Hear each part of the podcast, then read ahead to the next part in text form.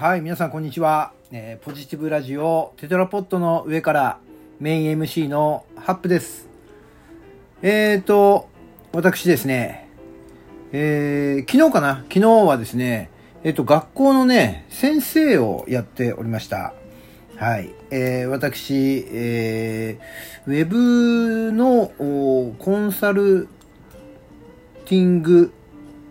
コーポレーション、うん、コンサルティングに関係する、えー、と会社を経営をしていますが、その傍らですね、えー、と未来のクリエイターたちを育てたいという、そんな思いもあってですね、専門学校、クリエイターを養成する専門学校の方で、えー非常勤講師みたいなものもやっているんですね。はい。えーそしてその講師の役割をですね、えー昨日ちょっと、えー果たしてきたわけなんですが、えーそれまではね、えーその学校は、えっと、3年生なん、なのかな？うん、3年生なんですよね。うん。そう、専門学校で、その、ちゃんとな、えっ、とね、ウェブとか、あとはグラフィックとか、その辺ですかね、イラストレーションとか、うん、そういったものの、えーアプリケーションの操作から、あとはこう、本当にね、なんていうかな、その現場に近しいような作業、あと、マーケティングの要素とかですね、あとは情報リテラシーとか、そういったことを、えー学ぶ学校なんですけれども、リテラシーをね、ちゃんと教えてるっていうところはね、僕はね、とても、あの素晴らしいなというふうに思いました。それこそパソコンが用意してあって、例えばイラストレーター、フォトショップ、いろいろソフトウェアありますが、こういったものの使い方だけを教えてる学校とかって結構多いんですよ。うん。でもその、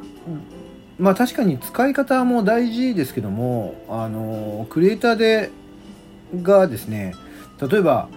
社会に出て、えー扱う情報からどういった情報発信をしていくかっていうウェブとか、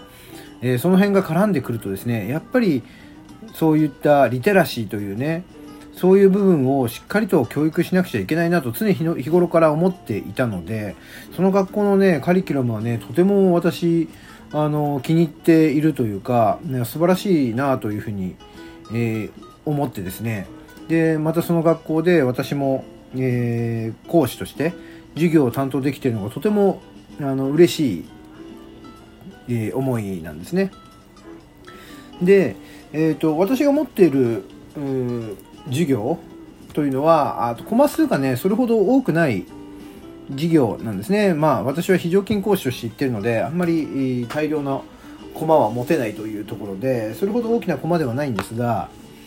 えーこれまでですね、え2年生を教えていたんですね。2年生の方に、えーウェブのマーケティングの部分の、えー勉強というか、あ科目を教えていたと。で、えーまあ、そのコマ数が終わったところで、えー昨日行ってきたのはですね、今度はですね、3年生の卒業制作、うんえーこのお手伝いですね、に行ってきた次第なんです。まあ卒業を間近に控えたクリエイターたちが自分たちが思い描いたものを作っていくプロセスの中でサポートができる、えーっていうところがですねとても面白いなと思いながらですね、まあ、初めて会う生徒たちだったんですけども、うん、なかなか素晴らしかった。うん。あのまあ先生だから上から目線で言わせていただきますけどね。本当に素晴らしいクリエイターたちだったな。うん。あの学校で3年学んで、こんなクオリティとか、こんな発想を持てるようになるんだって思っただけで、ちょっと僕はね、ワクワクしちゃいましたね。うん。で、僕のこの領域、専門分野であります、マーケティングとかね、ブランディングという部分で話をすると、ブランディングはね、みんなそれぞれちゃんとできてたな。うん。あとはそのウェブの技術、どうやってコンテンツを組み上げていくかとかっていう、あとプログラムですね、あと HTML という言語との組み合わせ方だったりっていうのも、あのまあなかなかちょっと複雑に、あ、こんな複雑なことをしてやろうとしてんだとかいう、そんなね、チャレンジ精神みたいなのも見えて、すごく良かったなというふうに思いましたね。うん。まあ、あの、なかなかね、社会に出ていないというところもあって、やっぱね、マーケティングっていう部分の視点では、えー、やはり物足りなさは感じたんですけどね。うん、もう一歩踏み込んで、えー、市場のニーズと自分がこう目指しているものの成果というかね、えー、そのゴールみたいなものをどう達成していくかっていう、その辺はね、もうちょっと煮詰めなくちゃいけないよとは思ったんですけど、いやいや、でも、十分なんじゃないと思って、日本の未来は明るいなと思いましたね。うん、若いクリエイターを育ててるその学校はとても素敵だなと思って3年間通えばこんなにも成長するというかこういうことまで作れるようになるんだと思うと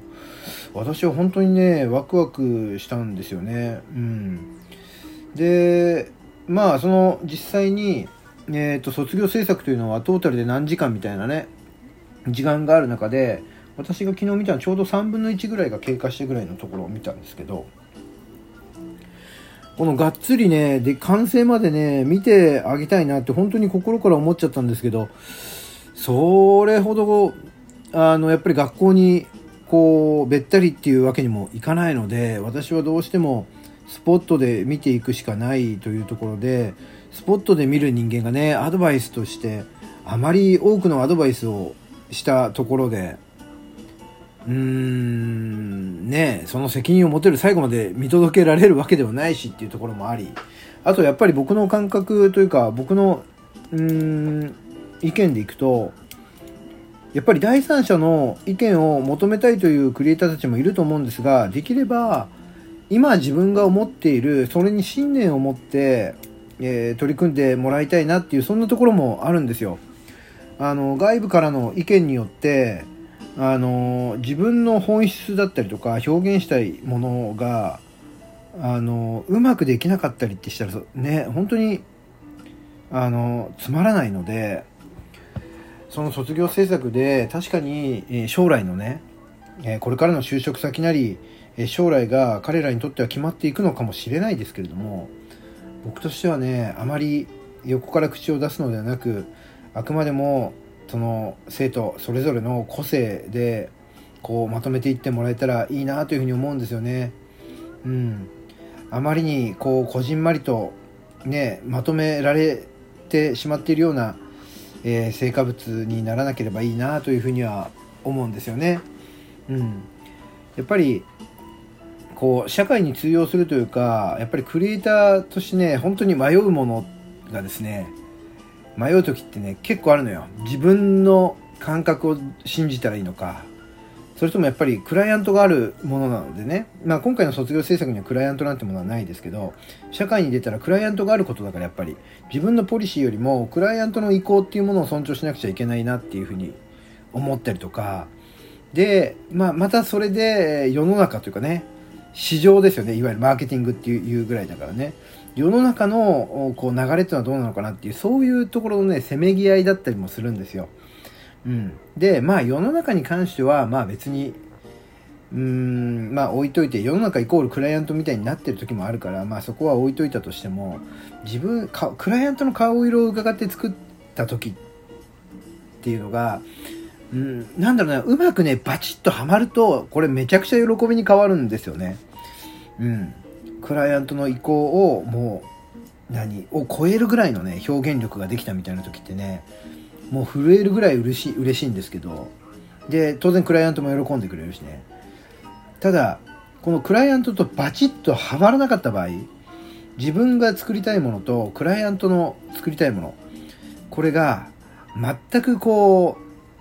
う、交え、交合わなかった場合、これはね、クリエイターって本当に苦しい状況になるんですよね。うん。で、そのお客さんの言ってる、クライアントの言ってることが、本当に、いやも結局正解なんかないからさ、うん。っていうものも分かっているクリエイターだからこそ余計悩悩んだりするんだよね。うん。ただ、この表現とか、この色は絶対に合わないとかね、思う時があったりして、うん、そんなことにね、苦しんだりもするんだよね。うん、だからその今学生たちがね卒業制作で作っている部分に関してはあくまでも自分の主観の中で動いているからまだまだ自由度はね本当に大きくあると思うの。なのでその自由度が大きくある時にその自由な発想で作ってもらえたら嬉しいなというふうに思いながら反面社会に出たらそうはいかないよっていうようなところもあったりしてね。うん。結構ねそんなところもねあの生徒とちょっと話をいろいろしながらですねえー、個々にアドバイスをさせてもらいましたけど、うん、やはりこう1から10まで通して全部作ったという経験はやっぱりこの卒業制作進級制作みたいなのもあったみたいなんですけどね。卒業制作でトライするのがまああの大掛かりなものは初めてっていうことで結構ね生徒みんな不安な感じで動いてはいたんですけどね。うん。やっぱり自分の能力とあとねえーと、どれをどこまでにやっておけば感染にまでに対してどれだけ余裕があるのかとかそういったものってねやっぱ全然見えてこないと思うんですよね。うん、あと今まで習ってきたことっていうのはあくまでも自分の思惑の中だけで終わっていたと思うんですけどそれがねだんだんその相手とかクライアントというか、えーとその実際に作る対象物とのコミュニケーションとかえ日程とかそんなものも絡んでくるので、まあなかなか不安な様子を見せていたりもしたんですけどね。そんな生徒もいましたが、でも頑張って作っていましたね。うん、そんな若い人たちの頑張りを見ていると、えー、私も、えー、頑張っていかなくちゃいけないなというふうに、えー、励まされたりもなんかしてね、今日はがっつりと仕事をしている状態でございますというところで、お今日はもうすぐ時間になっちゃいましたね。というところで、えーはい、今日はこの辺りにしましょう。ではでは。